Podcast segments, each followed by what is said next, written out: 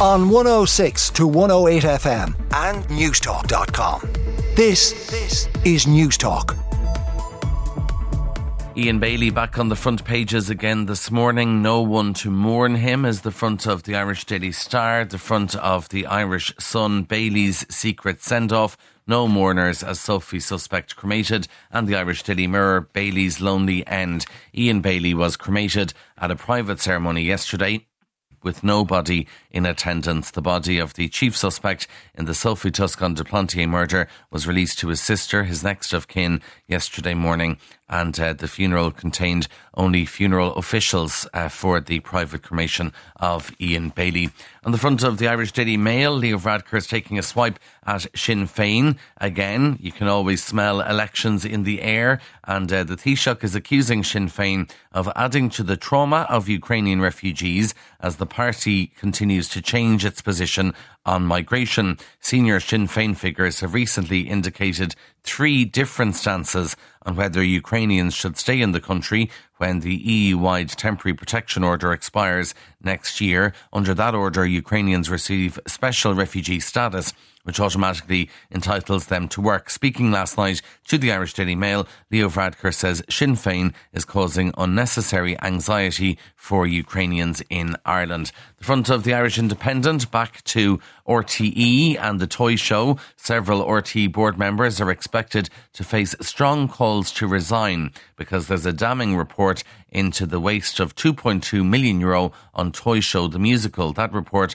is going to be published soon. Five of the existing board members were on the R T E board at the time of Toy Show the Musical, which was a big flop, as we know, and uh, lost over two million euro of licence fee payers' money. And uh, as I said, the report due to be published soon. Right now, it's under, uh, it's just, I suppose, being assessed and reviewed before it is published, but it is due very, very soon. Imminent is the word used in the Irish Independent. The front of the Irish Examiner, all I ever wanted was for them to say sorry.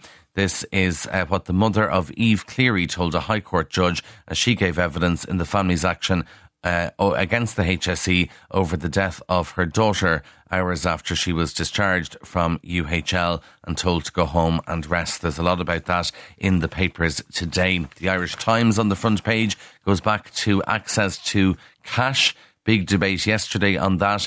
Uh, for shops and pharmacies, they have to accept cash. They can't go cashless. And now the Irish Times says that banks that don't comply with new rules to ensure access to cash could face potentially large financial penalties, the finance minister is warning. So obviously they're worried about a decline in the amount of A T Ms around the country. Uh, Finance Minister Michael McGrath has got Cabinet approval for the access to cash bill. We'll have more on this on Newstalk Breakfast this morning. I was listening to a debate on the hard shoulder here on Newstalk last night about this, and what's quite interesting is uh, the point that, you know, older people, it's sort of assumed that they're all uh, useless at tech and that they don't use cards and things like that. And the fact is, some people over their sixties could ring, run rings around the rest of us when it comes to tech and using their cards and using Revolut and things like that. So just don't always assume uh, when people are older that they have to use cash because they're not tech savvy.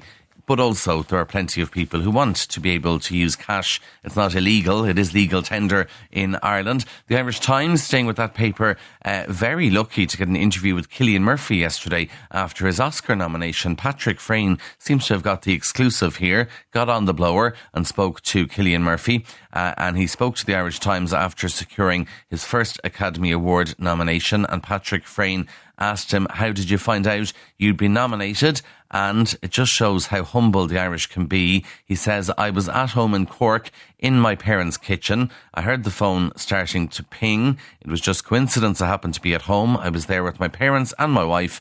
It felt like the right place to be. We were just having a cup of tea. And then when he got the call to say, yeah, you're nominated for an Oscar, he says his mother brought out the cake. So they had tea and cake. So none of these big showbiz parties when you're nominated for an Oscar, just a cup of tea at home in Cork. Uh, Patrick Frayne also asks Cillian Murphy, how did your parents feel yesterday that their son had been nominated for an Oscar? And he says, they just gave me a hug. There's not much you can really say. They're very happy. They're a little bemused uh, by it all, but very proud and very happy. So it's a lovely little phone interview in the Irish Times with Cillian Murphy. Now, the Star has news of a singer that I've never heard of, but apparently he's huge. And this is American singer-songwriter Noah Kahan, or Cain. Not sure how you pronounce him. I'm not young enough.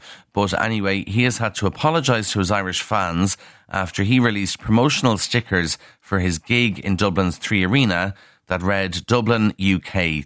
It's just amazing. I don't know where the record labels are with all of this, because the amount of times you see artists announcing gigs in Ireland and they lump it in with all the U K gigs and class Dublin as being in our, in the U K, uh, you'd wonder what the record labels are at, or the promoters. But anyway, uh, fans were quick to point out that there was a mistake, and the singer uh, is going to play in Dublin next month, the eighth of February, and as you can see, the sticker says Noah Kahan, third of uh, sorry, Three Arena, Dublin, U K, eighth of February, twenty-four. Uh, he has apologised on TikTok. He says, "I'm terribly sorry about the mistake, which you've every right to be offended by." He says he didn't make the stickers, uh, and he didn't check them thoroughly before they were released on social media. So he's certainly learned his lesson, but it's just amazing. All of the artists who just kind of think that Ireland is in the U K and that Dublin is in England. Now, elsewhere, um, there's always stories about where you can get your ashes uh, spread. Here's the latest one from The Sun.